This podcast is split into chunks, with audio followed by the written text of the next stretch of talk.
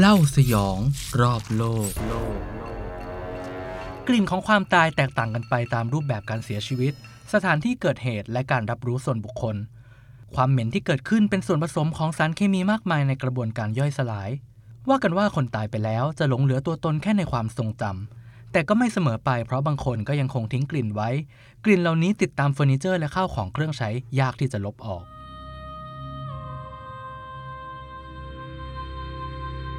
สวัสดีแฟนๆเล่าสยองรอบโลกครับ กลับมาพบกันอีกครั้งในสัปดาห์นี้ ต้องขออภัยที่สัปดาห์ที่แล้วเบี้ยวไปนะครับ เพราะว่างานยุ่งมากจริง ๆ และสัปดาห์นี้เรามีประเด็นที่ไม่พูดถึงไม่ได้เลย เพราะว่ายังเป็นเรื่องร้อนแรงต่อเนื่องมา2สัปดาห์แล้วนั่นก็คือกรณีการเสียชีวิตของคุณแตงโมนิดานั่นเองครับ วันนี้วันที่ผมอัดพอดแคสต์เนี่ยคือวันจันทร์ครับกำลังอยู่ระหว่างการรอว่าสุดท้ายแล้วเนี่ย เขาจะส่งร่างของคุณแตงโมเนี่ยไปชนสูตรรอบที่ 2 ที่สถาบันนิติเวชหรือไม่ แล้วก็ในช่วงนี้เนี่ยรายการข่าวตลอดจนหลายเพจเนี่ยก็พยายามนำเสนอข้อมูลเกี่ยวกับ สภาพการเสียชีวิต การเปลี่ยนแปลงหลังเสียชีวิตตลอดจนผลการชนสูตรเบื้องต้น ซึ่งผมว่าดีมากๆเลยนะฮะเพราะว่าช่วยให้ตอนนี้เนี่ยผู้คนเนี่ยหันมาสนใจองค์ความรู้ที่เกี่ยวข้องกับกระบวนการพิสูจน์หลังความตายกันมากขึ้น สัปดาห์นี้พอดแคสต์เล่าเสยองรอบโลกก็เลยจะขอ ให้ความรู้เกี่ยวกับสภาพหลังการเสียชีวิตก็แล้วกันว่า เกิดอะไรขึ้นเมื่อเราตายและทำไมคนตายต้องเหม็นด้วย เมื่อคนเราตายครับ กระบวนการย่อยสลายจะเกิดขึ้นทันที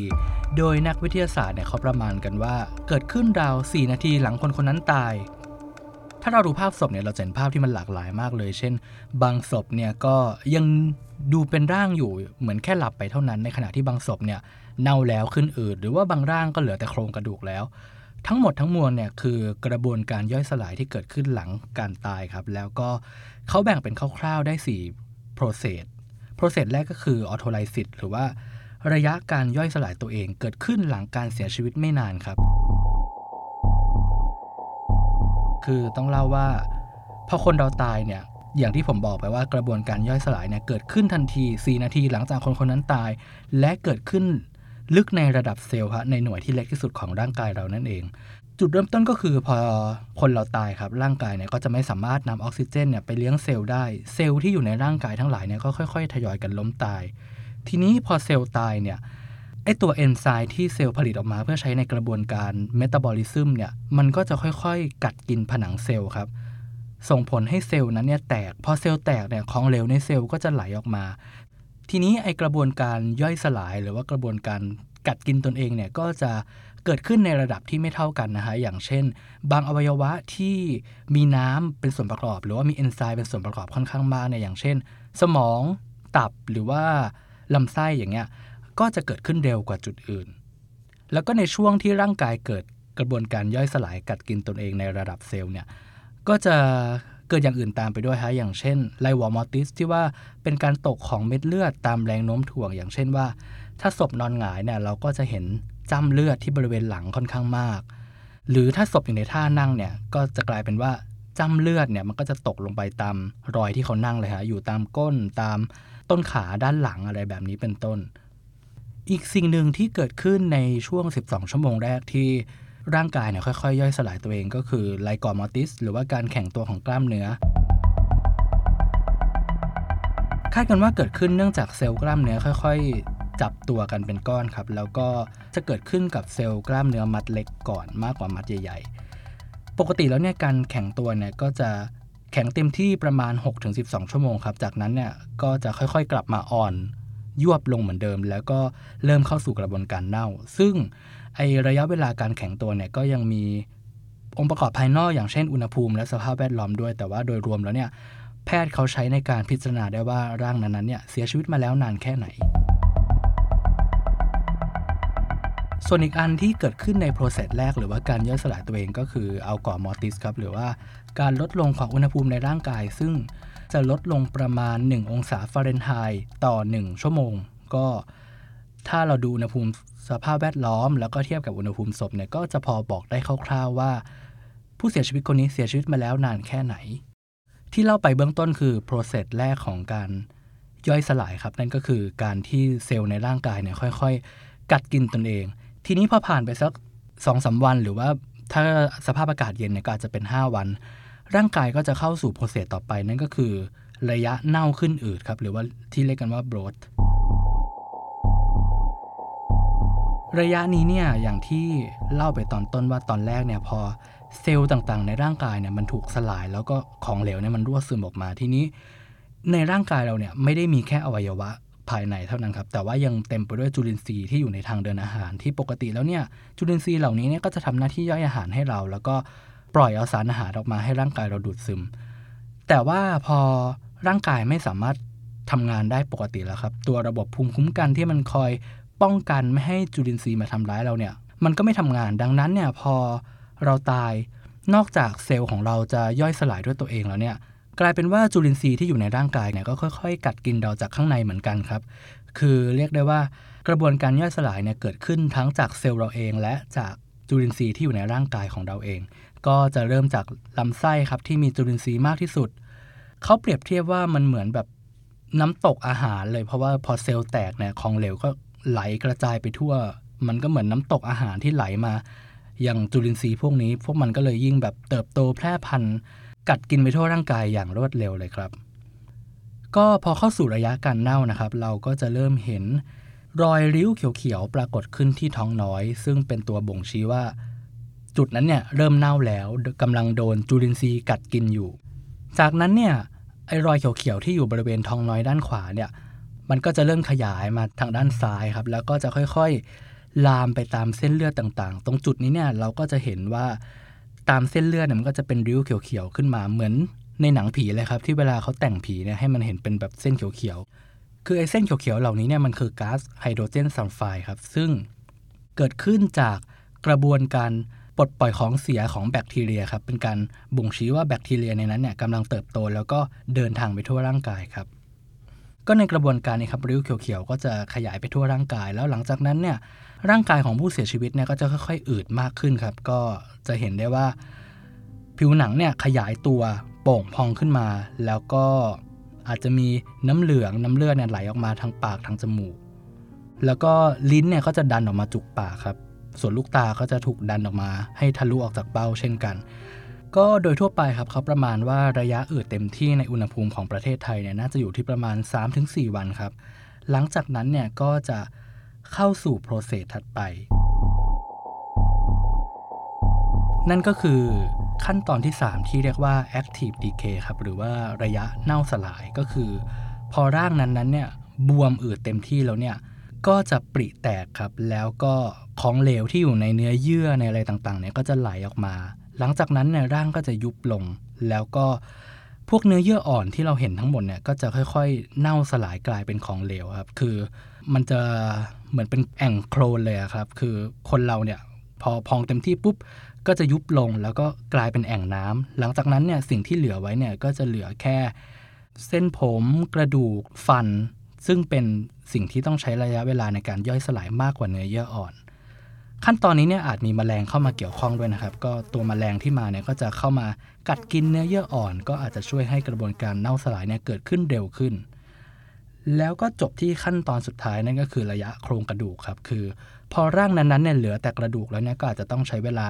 เป็น 10 ปี หรือว่าบางครั้งเนี่ยอาจจะเป็นร้อยปีเลยทีเดียวกว่าที่กระดูกเนี่ยจะ เสื่อมสลายไปเองจนกลายเป็นผง หรือที่เขาเรียกกันว่ากลับไปสู่เท่าทุลีนั่นเองครับ นี่คือโปรเซสทั้งหมดของการเน่าสลายที่ว่าเมื่อคนหนึ่งคนตายไปแล้วเนี่ยเกิดอะไรขึ้นกับร่างของเขา ทีนี้คำถามก็คือแล้วกลิ่นเหม็นเนี่ยมันมาจากไหนครับทำไมศพที่ย่อยสลายเนี่ยถึงมีกลิ่นเหม็น ไม่ใช่เหม็นธรรมดานะคือเป็นกลิ่นเหม็นเน่าด้วย มันเกิดขึ้นใน โปรเซสที่2ครับที่ร่างกายของเราเนี่ยกำลังบวมแล้วก็ขึ้นอืดเต็มที่ เพราะว่าไอ้กลิ่นเหล่านี้เนี่ยมันมาจากก๊าซที่แบคทีเรียเนี่ยปลดปล่อยของเสียออกมาในระหว่างที่แบคทีเรียนั้นๆ หรือว่าจุลินทรีย์นั้นๆเนี่ยกำลังกัดกินเนื้อเยื่อของเรานั่นเองครับ ทีนี้ก๊าซที่ปล่อยออกมาเนี่ยมันมีอะไรบ้าง นักวิทยาศาสตร์เขาก็ลองพยายามหาองค์ประกอบของก๊าซเหล่านี้เขาก็ค้นพบว่าไอ้ก๊าซที่ ปล่อยออกมาจากศพเนี่ยที่ว่าเราได้กลิ่นเหม็นเนี่ยจริง ๆ แล้วเนี่ยมันมีองค์ประกอบเยอะมาก แบ่งคร่าวๆเนี่ยอาจจะมากถึง 30 สารประกอบเลยทีเดียวหรือว่าบางทีอาจจะเป็นร้อยด้วยซ้ำแล้วก็บางสารประกอบเนี่ยก็เป็นสารที่พบได้ทั่วไปอย่างเช่น สาร cadaverine อย่างเงี้ยครับที่พบในปลาเน่าหรือว่าเนื้อเน่า สาร skatole ที่พบในอุจจาระ หรือสาร indole ที่ว่าอยู่ในลูกเหม็น เป็นกลิ่นเดียวกับลูกเหม็น หรือสาร methanethiol อย่างนี้ที่เกิดขึ้นเวลากะหล่ำปลีมันเน่า คือโดยสรุปเนี่ยเราพูดได้ว่าไอ้กลิ่นศพของมนุษย์เนี่ยกลิ่นของความตายเวลาคนคนหนึ่งตายเนี่ยมันเป็นส่วนผสมของหลาย ๆ อย่างมากครับทำให้กลิ่นที่มันออกมาเนี่ยมันยากที่จะอธิบายมากเลย เพราะว่า 10 คนได้กลิ่นเนี่ยก็บรรยายไม่เหมือนกัน ทีนี้แต่ละคนเนี่ยเขาบรรยายว่ากลิ่นเหมือนอะไรบ้าง มี บนอินเทอร์เน็ตครับก็มีการรวบรวมข้อมูลไว้ว่า คนที่เขาเคยเจอประสบการณ์ สัมผัสใกล้ชิดกับศพเนี่ยเขาบรรยายว่ากลิ่นมันเหมือนอะไร อย่างเช่น บางคนก็บอกว่ากลิ่นมันเหมือนเหมือนตด แต่ว่าเป็นตดที่เลวร้ายกว่าตดหลายเท่า หรือบางคนก็บอกว่ากลิ่นเนี่ยมันเหมือนคุณลองไปซื้อเนื้อหมูดิบมานะ แล้วก็วางทิ้งไว้ให้เนื้อเนี่ยมันเน่าให้เนื้อมันเขียว กลิ่นมันเป็นแบบนั้นเลยเขาบอก หรือบางคนก็บอกว่ากลิ่นคนตายเนี่ยกลิ่นศพเนี่ยมันเหมือนกับ เราเอาเนื้อเน่ามาแล้วเราก็เอาน้ำหอมเกรดถูกๆอะหยดลงไปสักหยดสองสาหยดดู อันนั้นนะคือกลิ่นของศพครับ คือมันมีความเน่าแต่มันก็มีความแบบหอมแบบหวานๆแปลกๆ หรือบางคนเขาก็เปรียบเทียบว่ากลิ่นมันเหมือน ไข่เน่า ไข่เน่าผสมกับอุจจาระ แล้วก็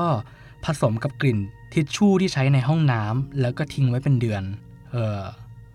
ไม่แน่ใจเหมือนกันว่าทิชชู่ที่ทิ้งไว้เป็นเดือนเนี่ยมันจะเหม็นขนาดไหน แต่เขาบรรยายว่าเป็นแบบนั้นเลย แล้วก็ส่วนใหญ่เนี่ยทุกคนจะบอกว่ากลิ่นศพเนี่ยมันค่อนข้างเป็นกลิ่นที่หนักชัดเจนฮะแล้วก็ติดเสื้อผ้าติดจมูก อันนี้ขอเล่าประสบการณ์ส่วนตัวนิดนึงคือผมได้มีโอกาสไปทำงานที่สถาบันนิติวิทย์ครับทำงานในตำแหน่งพนักงานผ่าศพ แล้วก็เก็บรักษาศพนี่แหละ ก็มีโอกาสได้เจอ ศพเน่ามาแล้วบ้างในบางเคส จะบอกว่ายังไงดีล่ะ คือถ้าเป็นศพเน่าเนี่ยกลิ่นมันก็จะมันเหม็นแหละ แต่มันเหม็นแบบคล้าย ๆ เหมือนท่อระบายน้ำอะ คือเหมือนมันมีอะไรหมักหมมเน่าอยู่ข้างในนั้นอะ แต่ถ้าเป็นศพที่ยังไม่เน่าอะครับศพที่เขาเพิ่งตายไม่นานเนี่ย กลิ่นมันก็จะตุ่ๆเหมือนกลิ่นเนื้อเน่าแต่มันจะมีความหวานแปลกๆ เหมือนเวลาเราได้กลิ่นผลไม้เน่าอะครับ คือมันมันเหม็นๆแต่มันก็มีความหวานนั่นคือสิ่งที่ผมรู้สึกนะ ว่ากลิ่นศพเนี่ยมันเป็นอย่างนี้ แล้วก็เห็นด้วยกับที่หลายคนบอกว่ากลิ่นมันค่อนข้างหนัก เพราะว่าหลังจากที่ผมออกจากงานแล้วเนี่ย ผมก็ยังรู้สึกว่ากลิ่นศพเนี่ยมันยังติดจมูกอยู่นะ ถึงแม้ว่าเราจะอาบน้ำแล้วก็ตาม คือ ไม่แน่ใจว่าตัวโมเลกุลของมันเนี่ยอาจจะเข้าไปฝังอยู่ในจมูกเราหรือเปล่า หรืออันนี้อาจจะเป็นเรื่องที่เราคิดไปเอง แต่ว่า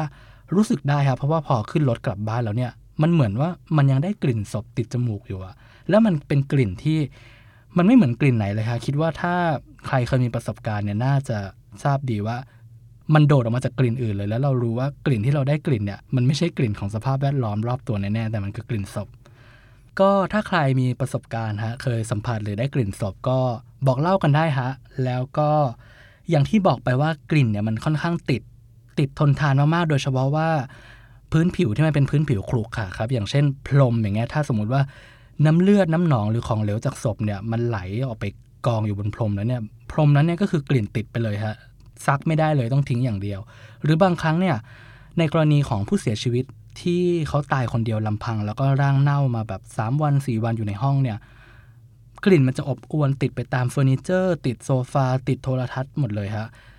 นั่นทำให้เนี่ยในต่างประเทศเนี่ยบางครั้งเนี่ยกระบวนการทำความสะอาดต้องใช้ผู้เชี่ยวชาญครับ มีช่องหนึ่งครับที่แนะนำอยากให้ไปดูกันนั่นก็คือช่องช anel YouTube ที่ชื่อว่า Crime Scene Cleaning ครับเขาจะตามไปดูเคสของบริษัทที่รับจ้างทำความสะอาดสถานที่เกิดเหตุครับเขาจะโชว์ให้เห็นกระบวนการทำงานเลยว่าศพศพหนึ่งเนี่ยที่ถูกทิ้งไว้หลายวันเนี่ยมันยากแค่ไหนในการกำจัดอย่างเช่น เคสที่ผมดูล่าสุดเนี่ยก็คือเป็นเคสที่ ผู้เสียชีวิตเนี่ยตายในโกดังเก็บของมาแล้วหลายวัน แล้วก็ระหว่างที่เจ้าหน้าที่เขามาขนย้ายศพเนี่ยบังเอิญศพดันแตกครับ แล้วก็ของเหลวในศพเนี่ยก็รั่วไหลออกมากระจายไปทั่วห้อง คือเขาเนี่ยจะต้องมาแบบเคลียร์ข้าวของออกหมด ต้องมาขูดพรมที่ปูพื้นออกแล้วบางทีพอขูดออกหนึ่งชั้นเนี่ย ตัวน้ำเลือดน้ำหนองเนี่ยมันซึมลงไปถึงชั้นล่างเลยฮะเรียกได้ว่าเขาต้องแบบรื้อพื้นออกมาใหม่หมดเลย เพื่อทำพื้นใหม่ รวมไปถึงตัว ผนังเองถ้ามันมีคราบบางอย่างเนี่ยก็จะต้องขูดออกเจาะออกแล้วก็ทำผนังใหม่เลยทีเดียว เพราะว่าไม่งั้นเนี่ยกลิ่นศพเนี่ยมันจะติดยาวไปจนอีกนานแสนนานเลยครับกว่ามันจะจางไป ก็ถ้าใครสนใจอยากรู้ว่ากระบวนการทำความสะอาดสถานที่เกิดเหตุตลอดจนกลิ่นศพนั้นเป็นยังไงก็ลองไปดูกันได้ฮะจากในวิดีโอเนี่ยเราก็จะเห็นว่าเจ้าหน้าที่เนี่ยเขาต้องใส่หน้ากากที่คล้าย ๆ แบบหน้ากากกันแก๊สเลยทีเดียว เพราะว่ากลิ่นมันรุนแรงมากแล้วเขาบอกว่า ต้องใส่แว่นตาที่เป็นกระจกด้วย เพราะว่าไม่งั้นเนี่ยเขาจะรู้สึกแสบตา เนื่องจากกลิ่นมันมีความเป็นซัลเฟอร์นะมันก็จะมีความเหมือนแบบไข่เน่านิดๆคือ ถ้าเราไม่ใส่เครื่องป้องกันเนี่ยมันก็จะทำงานลำบากครับ ทีนี้เราถามว่ากลิ่นศพจริงๆเนี่ยมันมีความเป็นเฉพาะตัวไหม มันมีกลิ่นที่เราบอกได้เลยไหมว่ากลิ่นนี้เป็นกลิ่นคนตายแน่ๆไม่ใช่สัตว์ตาย ก็ในปี 2015 ครับมีงานวิจัยที่เขาพยายามแยกองค์ประกอบของกลิ่นศพออกมา ทีมนักวิจัยจากมหาวิทยาลัยเลอวิงครับ ของประเทศเบลเยียมเนี่ยเขา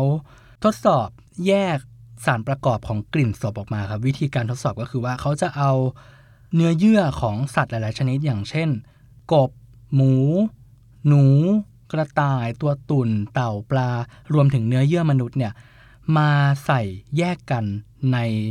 หลอดทดลองครับ จากนั้นเนี่ยก็เอาไปเข้ากระบวนการแก๊สโคมาโตกราฟีครับ เป็นการแยกสารประกอบออกจากแก๊สครับ ก็กระบวนการนี้เนี่ยเขาจะปล่อยให้เนื้อเยื่อนั้นเนี่ยเน่าไป 6 เดือน แล้วก็แยกสารประกอบออกมา ปรากฏว่าทีมวิจัยเนี่ยสามารถแยกสารประกอบออกมาได้มากถึง 452 สารประกอบเลยทีเดียว แต่ความน่าสนใจอยู่ตรงที่ว่า ทีนี้เนี่ยในจำนวน 452 สารประกอบเนี่ยเขาก็ค้นพบว่ามีอยู่ 5 สารประกอบครับที่พบเฉพาะในเนื้อเยื่อของมนุษย์ และเนื้อเยื่อของหมูที่เน่าเท่านั้น ที่ต้องเป็นหมูก็เพราะว่า ตัวอวัยวะตัวโครงสร้างเนี่ยมีความใกล้เคียงกับมนุษย์มากที่สุด ก็เลยเรียกได้ว่าไอตัว